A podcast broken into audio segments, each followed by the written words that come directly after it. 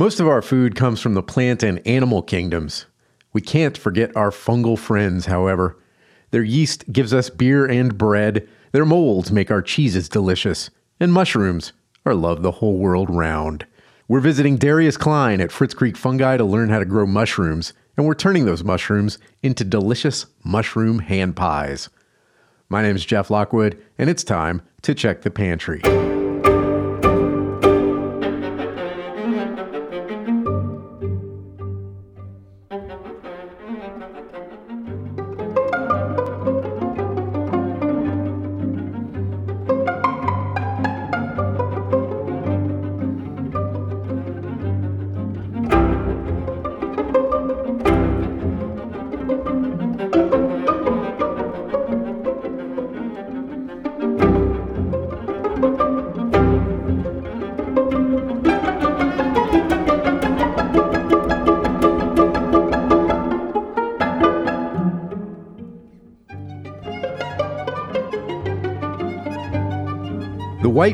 Mushroom has a known and surprisingly recent origin.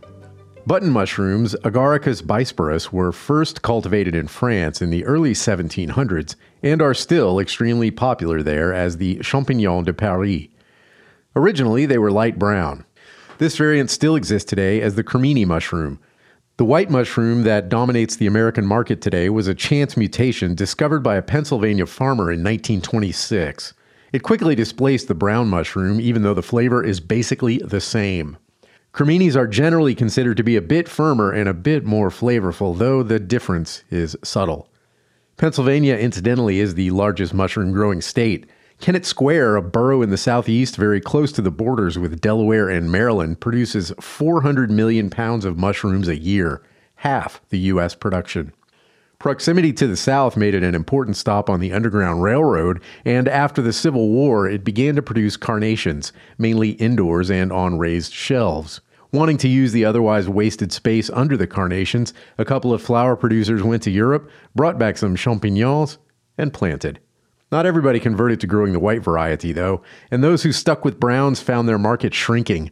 During the 60s and 70s, as the eternal war of food fashion raged on, Browns began to stage a small comeback, if not in market share, in esteem, along with whole wheat bread, brown rice, and brown sugar. For most of their history, button mushrooms that got too large were considered unsaleable. Small round mushrooms with a tightly closed cap fetched higher prices, and the older and larger they got, the less anybody was interested. Some anonymous marketing wizard, though, realized sometime in the late 70s or early 80s that if they gave the older, chewier, more intensely flavored mature brown button mushroom a sexy name, they might be able to charge more. And thus was born the portobello. It's a testament to the challenge of writing history that for such a recent event, no one actually knows who came up with the name or where exactly it derives from. The literal Italian translation is beautiful door and there are various theories about London's Portobello Road or the Portobello House in Panama, but really, no one knows.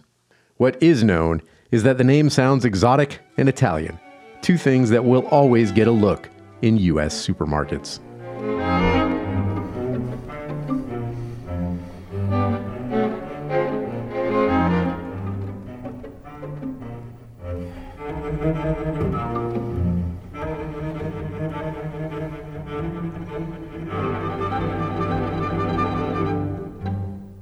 My name's Darius Klein.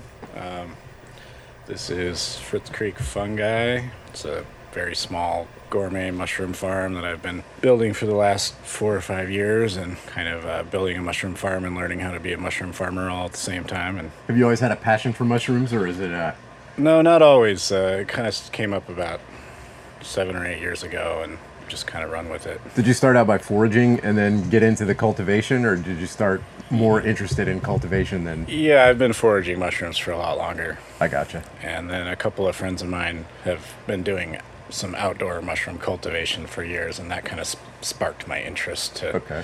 start studying myself. And uh, it's kind of hard to learn mushroom cultivation in Alaska because there's no classes or uh, not very many peers either. And so I've read a lot of books and cruised a lot of forums and traveled a bit to meet the people that can help me learn how to do this. There's a lot to it. It's Yeah, it's much different than gardening vegetables, for Right. instance. Right. Um, a lot of people are really excited about mushrooms these days, and they think, "Oh, I really want to learn how to grow mushrooms," and then they take a uh, mycology cultivation class from Paul Stamets or somebody like that, and uh, they usually find themselves, you know, getting into something they weren't expecting Right. uh, just because a lot of it's very technical.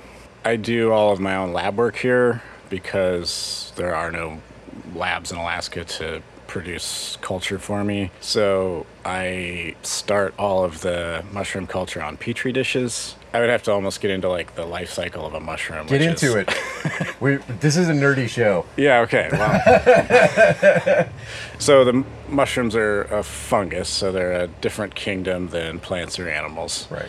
They don't grow from a seed, they don't follow the life cycle of a plant at all. Although it's a fairly simple life cycle when you sort of forget what you know about other life forms and just look at it as a brand new thing. Um, so basically, a mushroom is a network of fiber that grows usually under the ground or sometimes in wood, and it kind of consumes decomposing, dying organic matter and becomes this single entity that is a big fibrous uh, network of mycelium. Okay. And that is the primary, you know, stage of the life cycle. It's usually under the ground.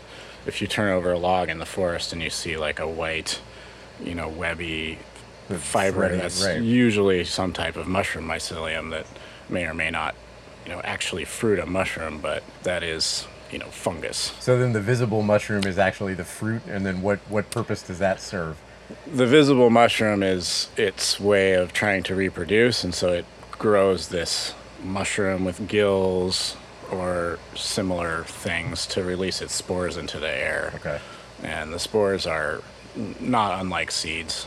They fly in the air and hopefully find somewhere else to start a new colony of mycelium. When you start like a new crop of mushrooms, you're starting with spores. Are you starting with an already started bit of mycelium, or how exactly? What do you um, start with? I start with the combination of culture I buy from somebody else or get from a friend, which is live mycelium. Sometimes I culture from tissue from a mushroom, so that'd be called like clone tissue. So I would tear a mushroom open and take a little bit of the tissue from the middle and um, grow that on a petri dish. Occasionally, I'll grow from spores. How do they reproduce from spores? Are they like are they like a, an apple where you're not getting something that's like the parent, or are they? Uh, is it sexual reproduction? Is it They are similar, yeah. They're uh, all the spores are genetically different. Okay. They all have their own genetic identity. Uh, it takes two spores. When a spore like lands somewhere where there's nutrients and water, it'll start to sprout a tail. And then if two spores sprout a tail and decide that they're genetically compatible, they will actually collaborate to make a complete set of genetics to form a mycelial network. sounds hot? Yeah, it's it's pretty sexy. Okay, so that's sort of the overview of the process. Yeah. Now let's talk about the cultivation. Can you show me the? Can we can we look at the? Yeah, definitely. Take you in the lab first. It's Okay. probably the logical thing to do. Oh, it smells kind of fungal. Yeah, you're probably smelling a combination of coffee grounds, grain, mushrooms, isopropyl alcohol, which I use a bit of in here just to keep things sterile. So you've got stacks and stacks of petri dishes. What do you use as a as a substrate? Is that agar or is it something else? Yeah, petri dish culture is uh, agar, water, a little bit of barley malt for sugar.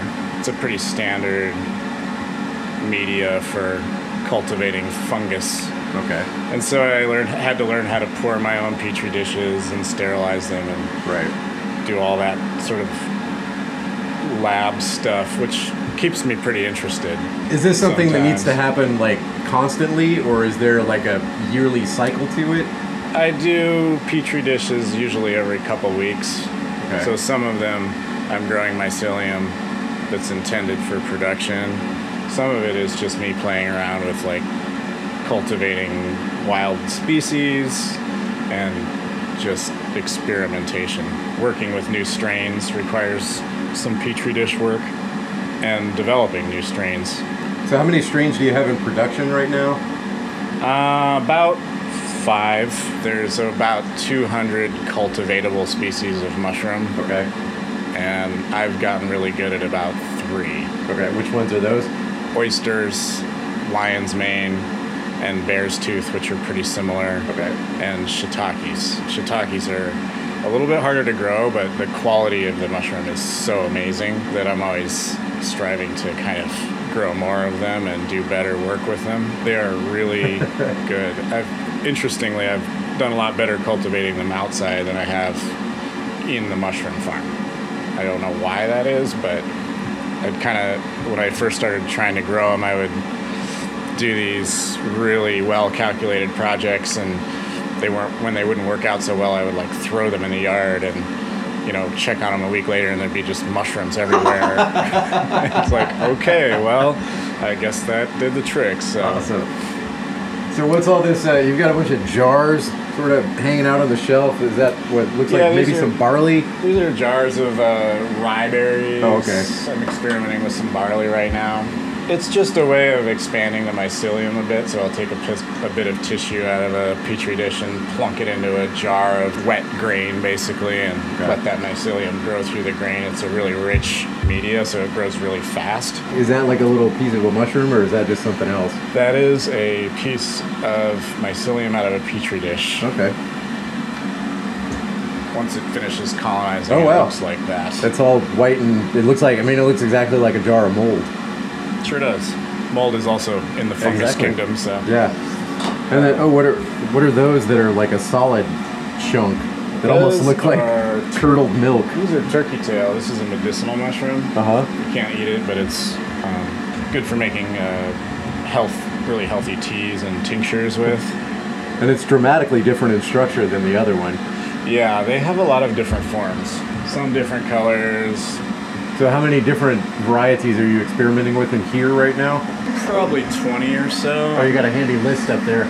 Yeah, the list on the wall is um, ones that, you know, I've kind of assigned a culture number to and seem like they're worthwhile working with. And then there's probably a half dozen or so other ones that I haven't decided if they're worth playing with or not. And so, is all the gear is that uh, just climate control? Is it humidity control? Uh, some of it, this there's a uh, filter in here that scrubs the air. It's actually kind of what makes this a mycology lab is that tool. And so it sucks air in the top and blows wind through this really thick pleated paper filter across the bench and creates a clean air bubble. So anytime I open a petri dish or a jar, normally it would just contaminate with some spore. It seems strange to a lot of people why you have to like do sterile work just to grow mushrooms when they grow in the woods. Having a really clean space and really clean growing media allows me to, you know, expand the mycelium bigger without any trouble before I throw it out into the world. And so, do all of the cultivated mushrooms that you grow start out in here? Mm-hmm. And how long do they live in here before they go out into their final home? Usually about a month, maybe six weeks, depending on the species. So I grow the mycelium on grain. Once it's grown through the grain, I'll transfer it to uh, bags that are full of um, usually wood chips is primarily what I actually fruit the mushrooms on is chipped alder and then uh, spent coffee grounds. Oh, really? Well, where do you find those around here? Yeah, it's uh, one of the biggest waste streams. They say 0.2% of coffee actually gets consumed, and the rest of it generally goes in a dumpster. And so, for mushroom farmers, coffee grounds is like the holy grail of nitrogen supplement. And of course, coffee shops tend to use extremely high quality products. The coffee shop that I'm getting my coffee grounds from happens to be fair trade organic coffee grounds. So I have a extremely clean waste stream that I'm using for supplementation to kind of produce more mushrooms. Grows really big mushrooms, so I've gone with it. So you just run the alder through a chipper and call it good? Mm-hmm. Yeah, there's a lot of alder cut around here in the spring. Yeah. I drive around the neighborhood and usually I can find enough alder for a year within a mile of the mushroom farm. It's nice to use things that are free. You know, that's definitely work. Collecting, harvesting, chipping, hauling coffee buckets all summer is a lot of work. So when I say free, I don't mean really free, but saves money. It, it makes the profit margin a little bit nicer. A little bit, yeah. all of this mycelium produces heat. Um, just like a compost pile would produce heat. Uh huh. So, all of these containers that I have with mycelium growing in them are, are constantly getting warmer. And so the container can get too hot, the entire building can get too hot. The lab's kind of like always hot. It'll be 40 degrees outside and it'll be 80 in there Wow. and That the fans heat. running. And it's just because of all of that thermogenesis from all of the biological activity is really surprising. We're falling down on the job. We're being outstripped in a very important culinary category by our brethren in the Anglosphere, the Brits and the Australians. They make a lot of pies.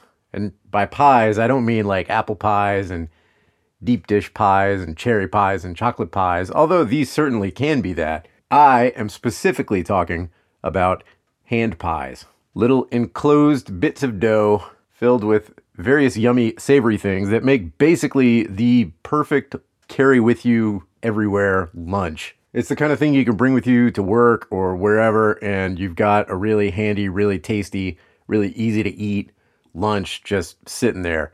They're super easy to make, and I don't know why, for the life of me, why don't we do this? Because these things are amazing. Now, of course, there are obviously, we aren't totally bereft of, of hand pies. Michigan lays claim to the pasty, which is a variant of the original Cornish pasty from Cornwall. South Louisiana, or in Louisiana in general, there's the Natchitoches meat pie, which is a specific kind of combination of ground meat and spices and stuff like that. It's very delicious and everything, but neither of those really get much beyond the standard fillings. Here, closer to home, the Russian community is in love with piroshkis, which is also a hand pie. In fact, pretty much anywhere in the world, a lot of places do, you know, there's the South American empanada, which are also amazing.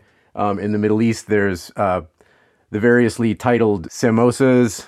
Well, those are well Indian, but you also find the same term used in certain countries in the Middle East, or sambusas sometimes. I mean, an egg roll is kind of like a hand pie, although I would say even uh, like the bao, the Chinese steamed dumplings, are even more like a hand pie. Stuff enclosed in dough is like a super classic thing that you can carry around that's simple to eat on the street when you're walking around, if you're taking a break at work, whatever. You can fill them with anything. I just can't for the life of me understand why there isn't like a national fast food chain that only sells hand pies. I don't get it. I wish there was. I would frequent them. Somebody out there, please hear my cries. We need pies. But today I'm going to make pie. Uh, and I'm going to make a mushroom hand pie. And it'll use two different kinds of mushrooms. I'm going to use regular buttons for the base. The base is going to be a really classic way to make your mushrooms last a little longer called duxelles.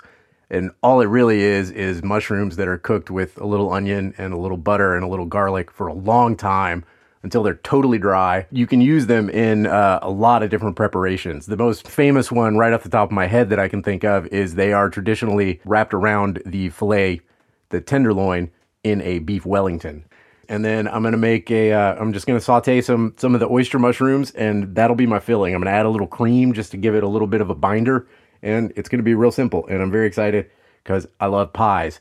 You can put anything into them, you know, beef stew, curry, all sorts of beans, chili. If it's a leftover, you can put it in a pie. Cheese and onion. You can make breakfast ones with eggs. So many different things you can put in them, and they're and they're all delicious because who doesn't love pie dough, and who doesn't love tasty stuff put into pie dough? I would say broadly there are two schools of of hand pie making. There are the yeasted doughs, and then there are the pastry doughs. Piroshkis are usually a yeast dough. Empanadas sometimes are yeast and sometimes are flaky pastry, but more of the empanada recipes that I have seen are yeast raised doughs. The Chinese bao, if you want to consider those a hand pie, they're probably they're close enough that for our purposes it's okay to talk about them in this context. Those are yeasted doughs. That's sort of the one category. And then the other category is pastry dough, you know, a, a typical short crust pastry dough, like a regular pie crust is. Sometimes they'll be enriched with eggs. More often than not, though, they're just a straight, no eggs, just flour, salt, butter, or shortening, or lard, and uh, water. And that is the kind that I'm going to make today. I'm just a little more familiar with it. It's just a different style of doing things. Probably one of these days we'll make a yeasted dough. Maybe I can find somebody to show me how to make pierogi. But today we're gonna make a, a, regular. This is a straight pie dough. This is this is the bog standard, simplest possible pie dough that it could be. This is gonna be a three-two-one pie dough.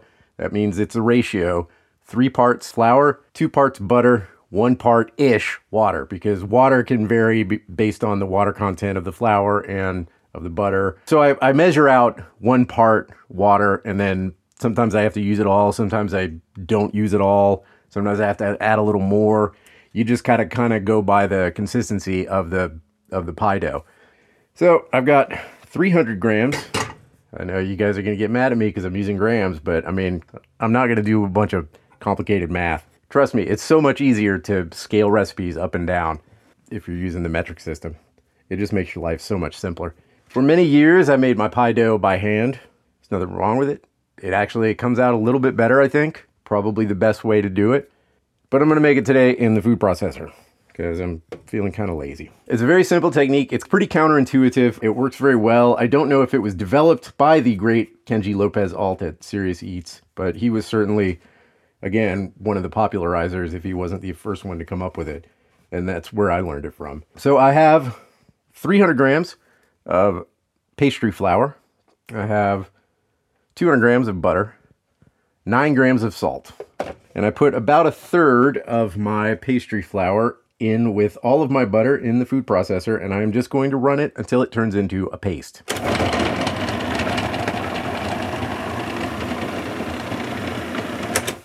And paste is a little over the top. You don't want it to actually be like a greasy, mushy sort of stuff. You just want it to be thoroughly incorporated, no large chunks of butter.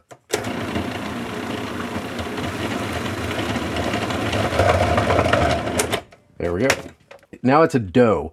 The first time I did it, I was like, this is totally wrong because this is against everything that you learn making pie dough because now it's like you haven't even started adding most of the most of the flour and it's already like a, a unified mass and you haven't even added the water yet.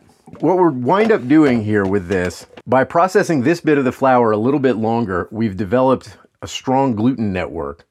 And now we're going to drop in the remaining flour and just process it until it's incorporated. So that will provide sort of the the the filling of the the structure. It'll be like the the siding on the the wall of a house. You know, we've got the foundation is already built, and now we just have to to uh, cover it up.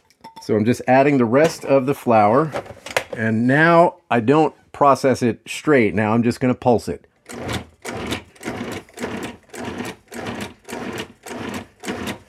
And now all of a sudden it's beginning to resemble the classic pie dough. It's starting to look like coarse, wet sand. There are chunks in it, chunks of this butter flour mix. And suddenly this technique begins to make sense. Measured out, I've got 100 grams of cold water here, and it's possible I might need a little more. It's possible I might need a little less. But I'm in a bowl, I got a wooden spoon, and I'm just going to add a little at a time and all I'm looking for is for it to come together. As soon as it comes together into a nice ball, then I'm going to consider that good. And I have not quite added all of the 100 grams of the water. That's maybe three quarters of it. And I can already feel that my dough is quite sticking together very well. It's even a little bit wet but that's okay because the ne- the next thing that will happen is we're gonna let it sit, and as it sits, the flour that's already that's in there is going to absorb all the water, and then the after it absorbs the water, then the gluten will start to relax, and we we will in another hour or so have a finished pie dough. So that part of this business is done.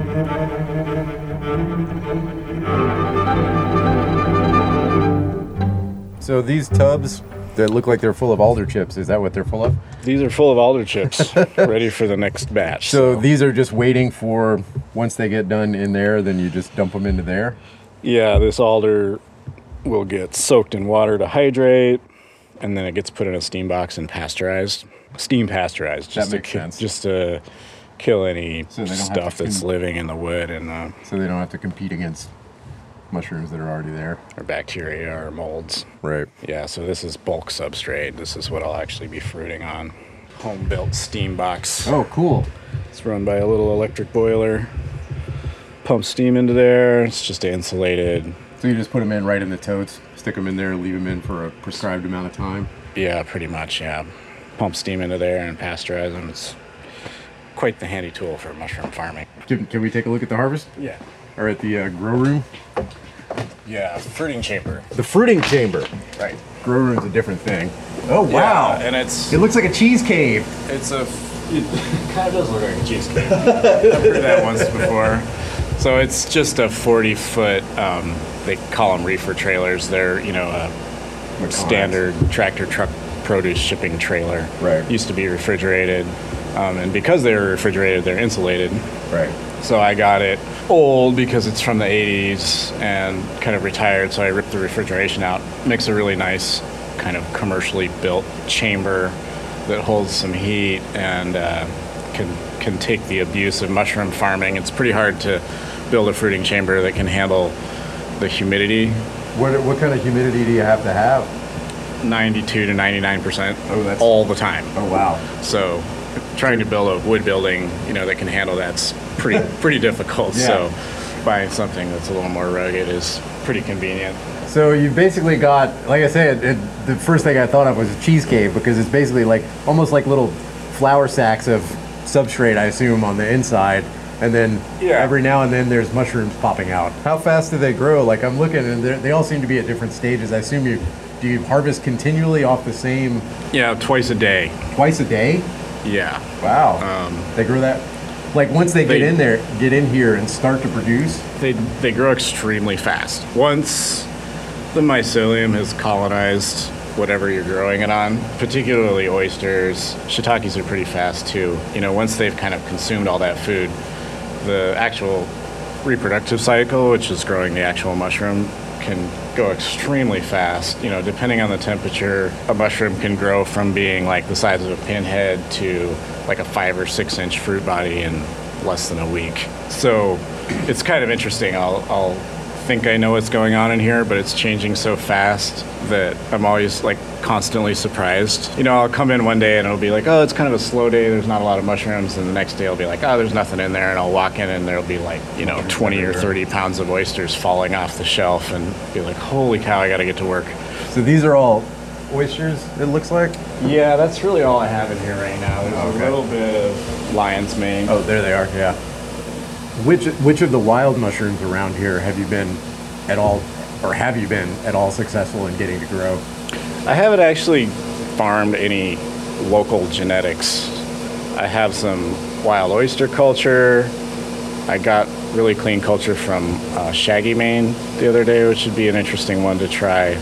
Do they just not like you? Are you able to grow them in the agar solution and or in the petri dish, and then they just don't Yes. take after that? Uh, it's it's mostly getting it from the wild into clean culture, you know, and it's mostly my lack of expertise with doing that particular step. There's almost always some kind of bacteria in a wild mushroom, and you can try to take clone tissue, you can try to get spores to drop into the petri dish. I'm starting to succeed. I've been doing a lot of experiments and getting better and better at it, and so I'd imagine in the next couple of years I will be um, growing some uh, wild local genetics Oh, that's cool. which will be really neat. Yeah, that'd be awesome. Has anyone ever really been able to cultivate, say, like a morel? People have actually started to figure out how to cultivate them. It's a combination of wood chips and ash, Oh, interesting. which makes sense, seeing as how the black morel typically grows in uh, forest fire Right. areas. Right. We might have some prime morel grounds coming up here Yeah, the next year or so. definitely. Yeah, and I'd like to try growing them. A lot of wild mushrooms are, um, for instance, um, boletes, like porcinis. Um, I know, me too. Hedgehogs, um, chanterelles, things like that. They're called mycorrhizal mushrooms. So they, myco means mushroom, rhizal means root. And so they pair up with the root system of some type of host plant, like usually a tree. And Oh, like a truffle kind of. Yeah, a truffle is a mycorrhizal mushroom as well, and because they have that relationship, you can't cultivate them without the tree. Right. And so they're, as far as cultivation goes, they're extremely challenging. Most of them, most of them, no one has ever figured out how to successfully cultivate without actually like transplanting trees. Right. That's been a thing with chanterelles where they'll plant a tree next to a tree that has chanterelles growing under it and then dig the tree up and move it to their yard and try to get the chanterelles to come with the tree. Pretty limited success. Yeah, I've heard of people trying that with truffles too. Obviously, And truffles. truffles, yeah. Obviously, truffles are like the holy grail of, of mushrooms, and like I don't Oh, think yeah. anybody's ever really managed to pull it off. Millions than- of dollars have been spent on harebrained endeavors to try to get truffles to grow in their in, on their farm, and most have failed. Yeah. There are a lot of, um, I think, uh, like China is growing truffles now. Oh, really? But when I say truffle, they're not the same, Right. and but they're they're tainting the market. Oh, yeah. There's a lot of a lot of controversy about truffles. So do you produce year round? No, uh, I could, but Not enough Um, of a market. Yeah, there's not much of a market. I need a break, and I'm also still building infrastructure. My running water's still got a garden hose between the garden shed and the mushroom farm, so when it freezes, my motivation goes way down. like, it's just like I'm done So have you have you considered that? selling dried mushrooms. yeah. Um, Is that more trouble than it's worth? oysters aren't the greatest mushroom dried and rehydrated for Right. food, in my opinion. Uh, It's hard for me to sell something I'm not that excited about. right. Um, shiitakes are a totally different story. Yeah, I mean that's the world famous. That is the dried mushroom, really, in a lot of. Yeah, In a I've, lot of senses. I've, I've heard people say they prefer dried uh, shiitakes to fresh ones because they get more of a rich Right. flavor, you know, a little bit of fermentation or something. Yeah. So if I produce more of those, then that would be a nice bonus is to be able to just yeah put them away and then tourists often are very interested but they don't have a kitchen so Right. kind of like finding little niches to sell them and stuff um, would be a good thing doing farmers market you kind of have to pull out every trick you got to put some money in the till Yeah. you got to have everything Yeah, it's true. Yeah, because I saw you guys do what kombucha and Yeah, we sell kombucha, uh, some vinegars. We make uh, kimchi. Oh, nice. We grow our own napa and make our own kimchi. Pickles. What else? We sell mushroom kits now. oh Um, kits. Yeah, those have been really uh, popular actually and very successful. So I bet. So you just take some of the some of your culture and and some Mm-hmm. of your substrate. Are you basically selling one of these little packages? pretty much, yeah. Basically, I'm just giving it to them to fruit instead of fruiting it myself. I gotcha.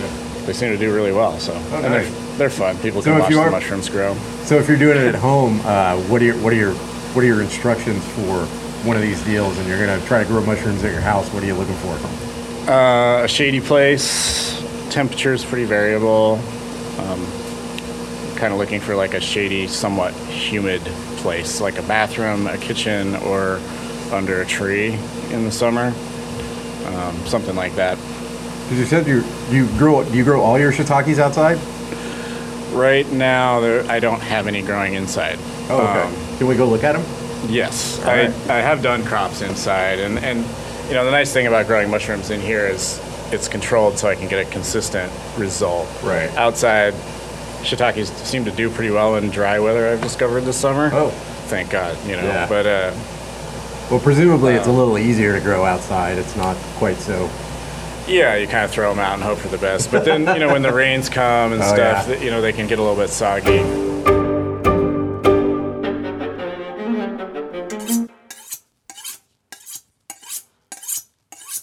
Maybe a half pound, a little more than that, of uh, button mushrooms. I bought a half pound of uh, oyster mushrooms, and I still have a few left, and I'm going to use those in here. But I'm only going to use part of the oysters in the duxelles. I'm mostly, I'm just going to give the the oysters a light saute, and I'm going to have big chunks of the oysters in with uh, these are oyster mushrooms, not oysters. Big chunks of the oyster mushrooms in with the duxelles in the uh, in the filling. So there's kind of a little bit of a contrast, you know, and it's not just the same flavor all the time.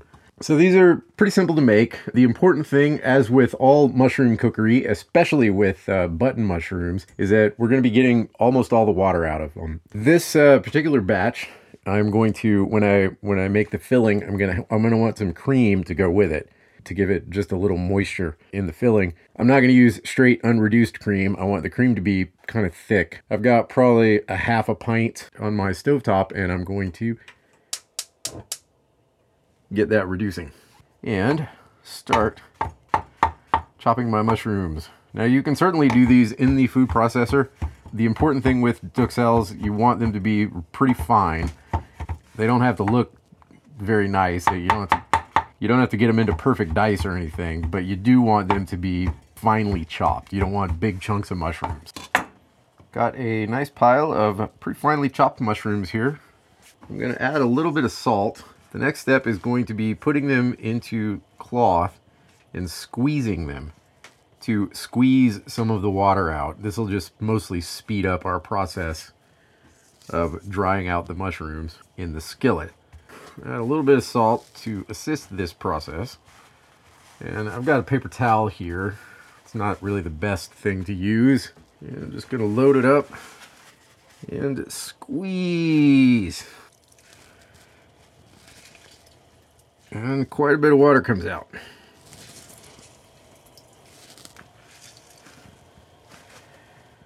This is only, you know, like I say, maybe a little more than a half pound of mushrooms, and I'm getting good third of a cup of liquid out of them. The great secret to particularly button mushrooms is they taste so much better if you get the water out of them. That allows all the mushroom flavor to sort of shine through mushroom flavor is what we're after. Okay, so now they're considerably drier. They're sort of compressed. Um, and I'm going to start heating my pan up. I've got a couple of, maybe three tablespoons of butter here. And making duxelles, it's a little bit like caramelizing onions, actually. Um, you're not trying to, it's not, you're not, you don't want to brown them really, although at the end they will start to pick up some brown, sort of roasty Maillard kind of flavors. But really what you're what you're only what you're trying to do is drive off the water, convert any sugars, you know, you'll get a little bit of caramelization on any of the sugars in the mushroom and just give them, you know, that nice sort of deep flavor. Now the other main ingredients are going to be onion and garlic. And strictly speaking, it should be a shallot, but I forgot to buy a shallot. And so we're using an onion because I have an onion. Onion's perfectly legitimate. It's just that shallot gives it that that extra je ne sais quoi. Recipes differ a little bit. This is a pretty basic one. Um, you will see occasionally they'll want you uh, recipes that call for deglazing with brandy. Well, at the very end, it's going to get some parsley, but you'll occasionally see them calling for brandy, or you know, sometimes sometimes they'll call you for you to to simmer some cream in it. Although usually most of the ones that I've seen ask you to add the cream much later. Garlic and onion and butter are basically the standards. And then you can get, you can add things if you want, but garlic, onions, butter, and mushrooms is such a potent, powerful combination that you don't need anything else. Unlearning the desire to put a bunch of stuff in everything is the major milestone as a cook when you realize that simplicity can be the most powerful thing of all. I don't want to brown this butter. I'm not I'm not sauteing these mushrooms. I'm just cooking them real slow. I'm going to let some of this water cook out before I add the onions and before I add the garlic because I don't really want them to get too caramelized tasting.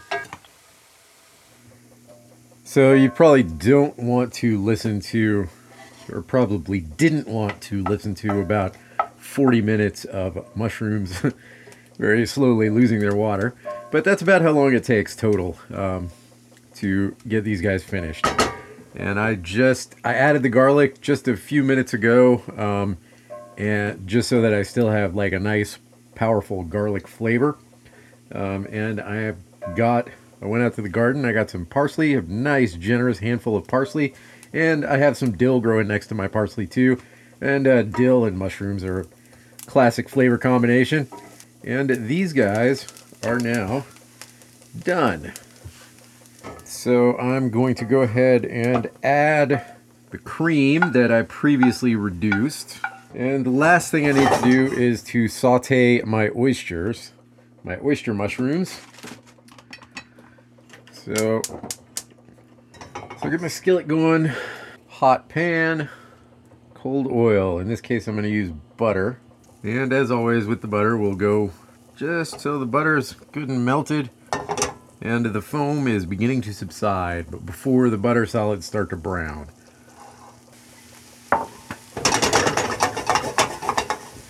This again, this is a pretty big pan because I want to make sure that the water has a place to go. Always have a big enough pan when you saute. Jiggle the pan a little more right at the beginning just to kind of coat all the mushrooms in a little bit of butter. And now I'm going to let them go because I just want to get a nice deep rich brown on one side for sure. And then I'll add it to my cooling Duxelles and cream mixture. And then I'll put all of this in the fridge just to let it cool down completely before I start rolling out the dough and making my pies. A couple hours later, and uh, got my oven preheating to 425. Go ahead and start making some hand pies. Taking out my dough, it's nice and firm, a little bit malleable. Now, as far as shaping goes, you can basically shape these into any sort of shape that you would like. You can do half moons, you can do total rounds, you know, made with two pieces of dough, folded up into like a little a little hat or a little crown. You can do squares, you can do triangles, you can roll them like a burrito. It's totally up to you, whatever you like. I am going to do squares today. I thought that I had, somewhere I have a round, a large, like a six inch large round cutter, which is a nice size for a pie. Can't find it. So I'm going to do squares. Squares are very simple. Uh, this shape is going to wind up looking a little like a hot pocket, which I guess, you know, technically I was sort of saying earlier that, that we don't really have pies in the US, but I mean, I guess we technically do have Hot Pockets, and Hot Pockets are very popular. Although I don't eat them as much as I did when I was 15 and extremely susceptible to advertising and processed foods, which I am less so now. Although there's certain of them I still like quite a bit. A generous spoonful amount because I've got a fairly, I got probably, uh, say this is about 10 inches by 6 inches, roughly. I've got some egg wash that I've made with an egg, beaten with a little salt and a little bit of cream since I had some. It's just a straight rectangle and now I'm going to fold it up like a letter over my filling with the egg wash on the sides, tamp it down, and I'll fold the sides in and on top of each other.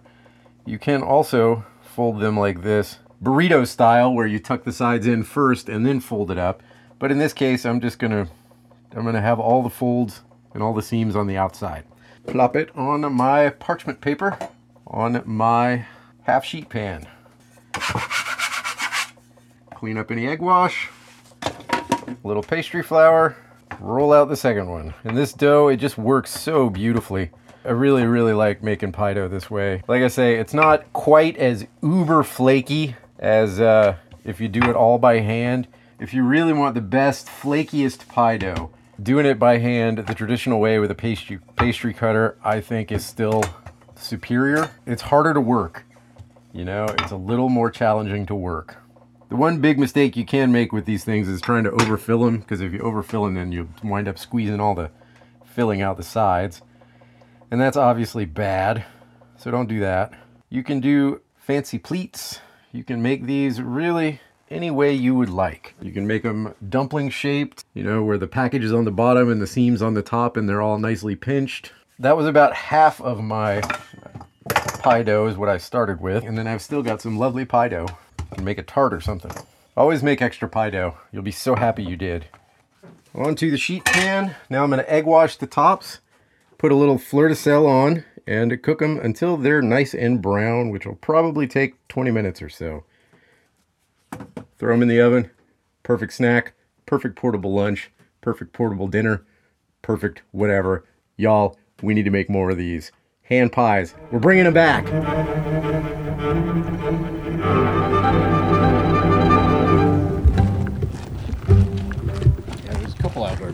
Couple outdoor patches. There's some other ones over there for the oysters. Easy access Oh, this is right here. Look at that. Shiitakes. Shiitake's growing in the woods. This this alder shelter, you know, this canopy of alders here is really Yeah. helpful for humidity and if you have a good source of wood chips, can grow a lot of shiitakes in your yard. And they have to be it, they have to be hardwood, right? Uh, They do, yeah. any none of the edible mushrooms really grow on like uh, uh, spruce or Typically conifers. not. There are some oysters that can handle a little bit of conifer, but no more than like 20 or 30 percent. So yeah, you're trying to find alder. It's kind of the end of that sentence because that's all we have up here. Like in most places, you look for oak. There's a farm in Hawaii that grows really successfully on eucalyptus. Oh, interesting. Does the substrate really affect? Does it affect the flavor in the end? It does not. I have had that. You know, people ask me that because I use coffee grounds. Right. Um, the farm I toured in Hawaii that uses eucalyptus was initially really concerned about that because eucalyptus is very aromatic. And as far as anyone can tell, it actually doesn't make much difference. Huh. Uh, the only, like, they have a way of kind of disassembling the nutrients. Like, you can grow oyster mushrooms on fuel, like spilled diesel or motor oil. Really? And I mean, I'm not.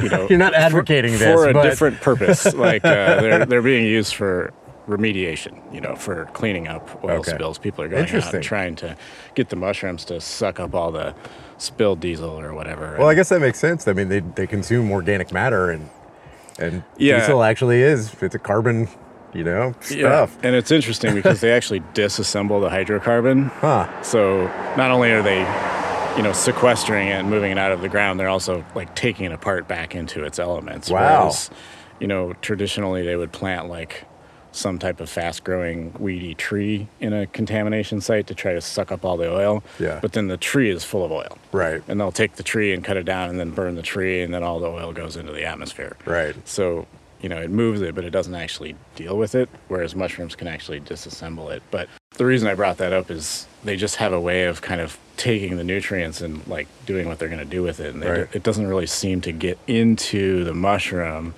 with the exception of like heavy metals. Okay. Um, that's the only like big concern with, you know, when I harvest alder, I always make sure it's, you know, back from the road, you know, not on some old junkyard or something like from a clean place because metals and things can be found in wild mushrooms or any mushrooms that are growing where it's dirty.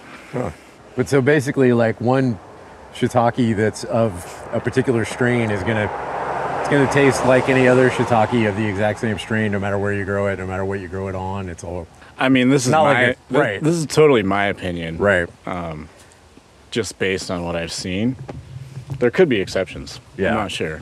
But um, but it's not like wine grapes where you know where you grow it. Like it is, Yeah. totally changes everything. Yeah, as far as I can tell, it doesn't make a lot of difference. Interesting. Uh, environment and then strain makes a big difference. Like shiitakes, for instance, you know, people are like, "Oh, I love shiitakes." There's actually dozens of shiitake strains. Okay. And the ones that people usually get are the production ones. You know, Yeah. the ones that have been selected to grow really fast and vigorous. Right. But they're not necessarily the best ones. There's Right. some other shiitake strains out there that have better flavor. that have way better texture, way richer flavor. Be some really interesting stuff to get into. heritage shiitakes. Mm-hmm. So this mushroom patch, you know, it's there's nothing here except a little bit of uh, wood chips, kind of shredded up dead leaf. You could almost walk right through it and not see it if you weren't looking. Is this pretty much what it always looks like, or is it usually more? Uh, it's kind of always like this, but you know, it doesn't. You know, like we're looking at what a dozen or so mature mushrooms, and Right. maybe a little bit more. I will cut all these mushrooms and put them in a paper bag and eat them for dinner. And tomorrow there'll be another dozen mushrooms here. Oh, wow. And so, this isn't like you know weeks of fruition. This is like today. Shiitakes grow that fast, huh? It's really surprising. I, every time I come back here, I, I'm kind of amazed. And we, we've done shiitake projects like this. There's a couple others over there that we started three years ago Uh-huh. and have not touched for three years, and we still pick mushrooms off of them. Oh, So wow. it's Perennial shiitake bed. it seems to pay off really well. They survive the winter.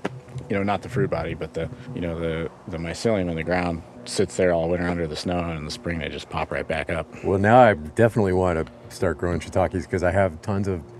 I got a creek that runs right. Diamond Creek runs right through the back corner of our place, and Yeah, like, I- it all looks exactly like this. Yep. I, I look at this and I wonder why sometimes why I even have a mushroom farm. You know, because it's like I'm growing them in the woods. They're just growing everywhere.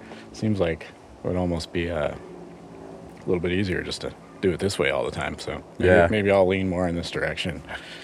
How many people in Alaska are really cultivating mushrooms on any kind of a commercial scale at all? I think probably about three. So you- there's, there's you. There's got to be somebody in the valley then. Yeah, I have some friends in Anchorage. So they have a facility. I think it's in Palmer, and um, they're kind of at a similar scale to me, from what I got from talking to them. Um, similar knowledge base, similar scale. There's a couple of people that show up at markets now and again, but nobody too like Regular. Uh, he, nobody too like consistent. So yeah, there's not very many. It's interesting because it's such a it's such a small footprint, you know. Like I mean, I was kind Mm-hmm. of expecting when I came out here, I was expecting a little more, you know, like more stuff. Yeah. And really, I mean, it's it's a it's a Conex and and the the Mm-hmm. your, your main room and then the little lab and like Yeah. that's a really that's a pretty small footprint, you know. You don't need Right. it doesn't look like you'd really need a ton of land or anything to Yeah, the whole thing's like probably 1,500 square feet or something like that. Maybe Yes. less. Yeah, maybe less. Yeah. So, I mean, part of that's just that it's a really small mushroom farm, Right. Um, in a small town, Right. with a small market, Right. And I'm I, I like that. You Yeah. know, I'm, don't really want. But I mean, when I go, you know, when I when I walk to the farm or to the farmers market and, and I look at your uh, booth, I mean, you've got there's there's a lot of product there. You know, it's not like it's not like a skimpy amount. Mm-hmm. Yeah. know? So I mean, you seem to be putting out a reasonable amount of product for yeah, you know, definitely. space. You know, as I get better at it, kind of utilize the space more efficiently, and Right. I've gotten to the point where you know, farmers market's definitely not enough, and so I'm trying to get to get them out to the restaurants and things like that. Mushrooms have a wild variety of flavors. It's it's incredible. Yeah, I, I like the button mushrooms. You know, I like the flavor. It's good. Uh, They're just not cool because you know you don't have to like go tromping through the woods for hours to get them. Or yeah, right. There's some other mushrooms we've been growing outside. Uh, they're called king Kingstrophoria, okay, um, the garden giant, and I um, wine cap. I believe I've heard of the- wine Cap. That's kind of the more culinary name okay, for them. yeah, And they're really interesting to cultivate because they will not grow in an artificial environment. They actually need like bacteria and things in the soil to thrive. Huh. They taste just like peanuts. I mean, Really? It's it's you know not exactly. the smell's a little bit different, but the flavor is like very almost like a slightly roasted peanut. It's Wow. really fascinating flavor. huh? They're pretty fun. Yeah, there's some definitely interesting mushrooms out there. You did you just put these out this year?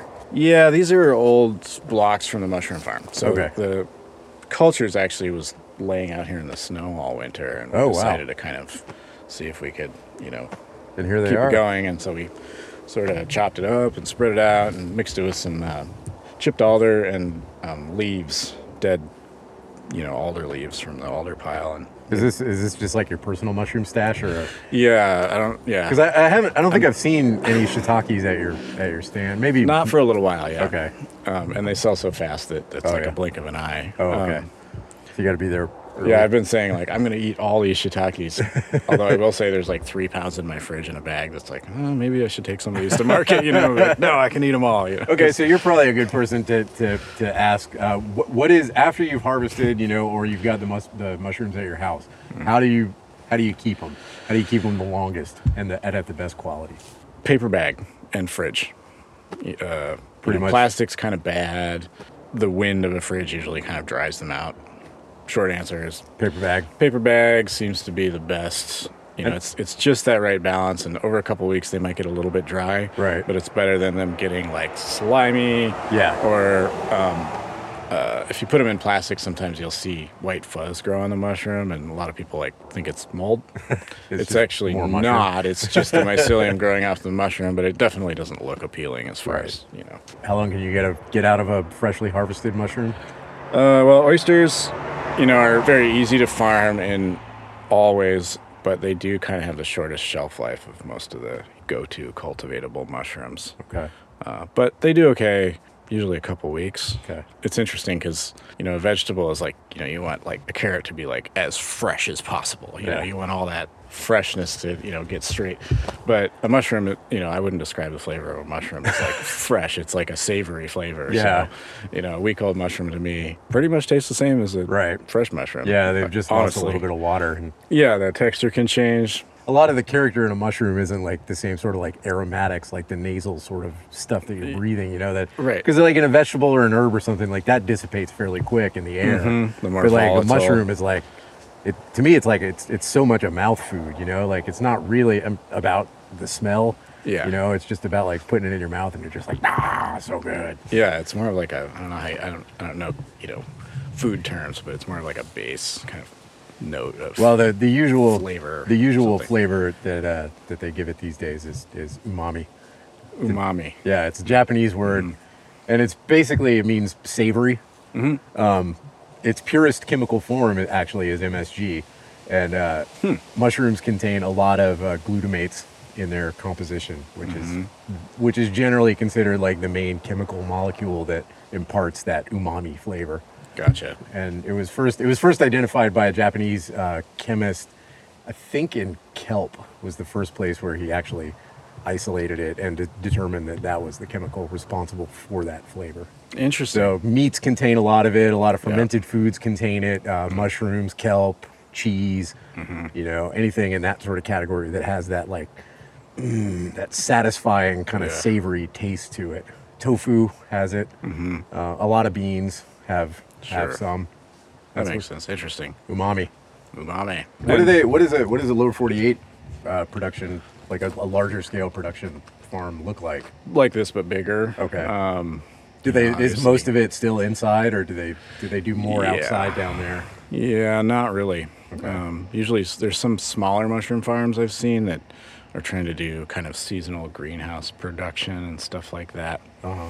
Um, so they're using like kind of hoop house type structures and but yeah, if you're trying to make a living, mushroom farms often move into old warehouses and things. Okay. You don't really need nice, you just need like big Right. and you know, it could like have holes in the roof and Yeah. it would be perfectly fine for mushroom cultivation for the most part. so uh, there's some places like that and then the only really big mushroom farms are like the button mushroom Yeah. farms and they're a totally different kind of mushroom they you know so all the mushrooms that i grow so far are all um, called primary decomposers so they eat wood Okay.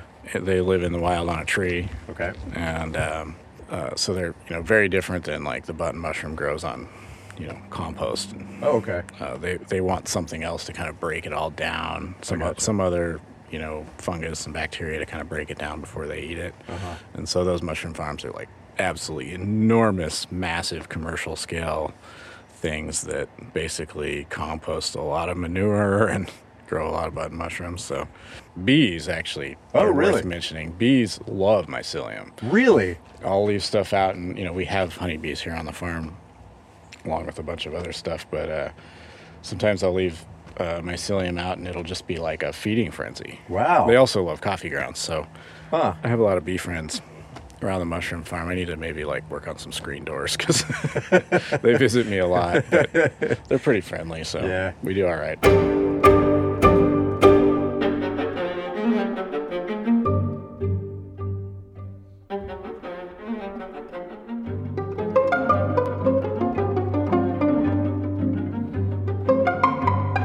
Check the Pantry is produced at the studios of KBBI in Homer, Alaska. It's produced and hosted by Jeff Lockwood. Darius Klein was recorded at Fritz Creek Fungi out East End Road. The theme music is String Quartet Opus 10 Movement 2 by Claude Debussy, performed by Quatuor Ébène. This episode is dedicated to Sadie, who for 16 years kept our kitchen floor cleared of tasty tidbits that fell there, and who was always a very good girl. This is the sixth episode of the summer 2019 season of Check the Pantry.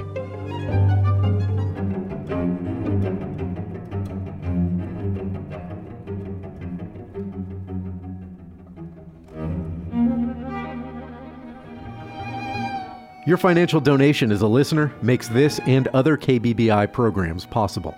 Visit the KBBI Public Radio website at kbbi.org slash support to help produce programs like this.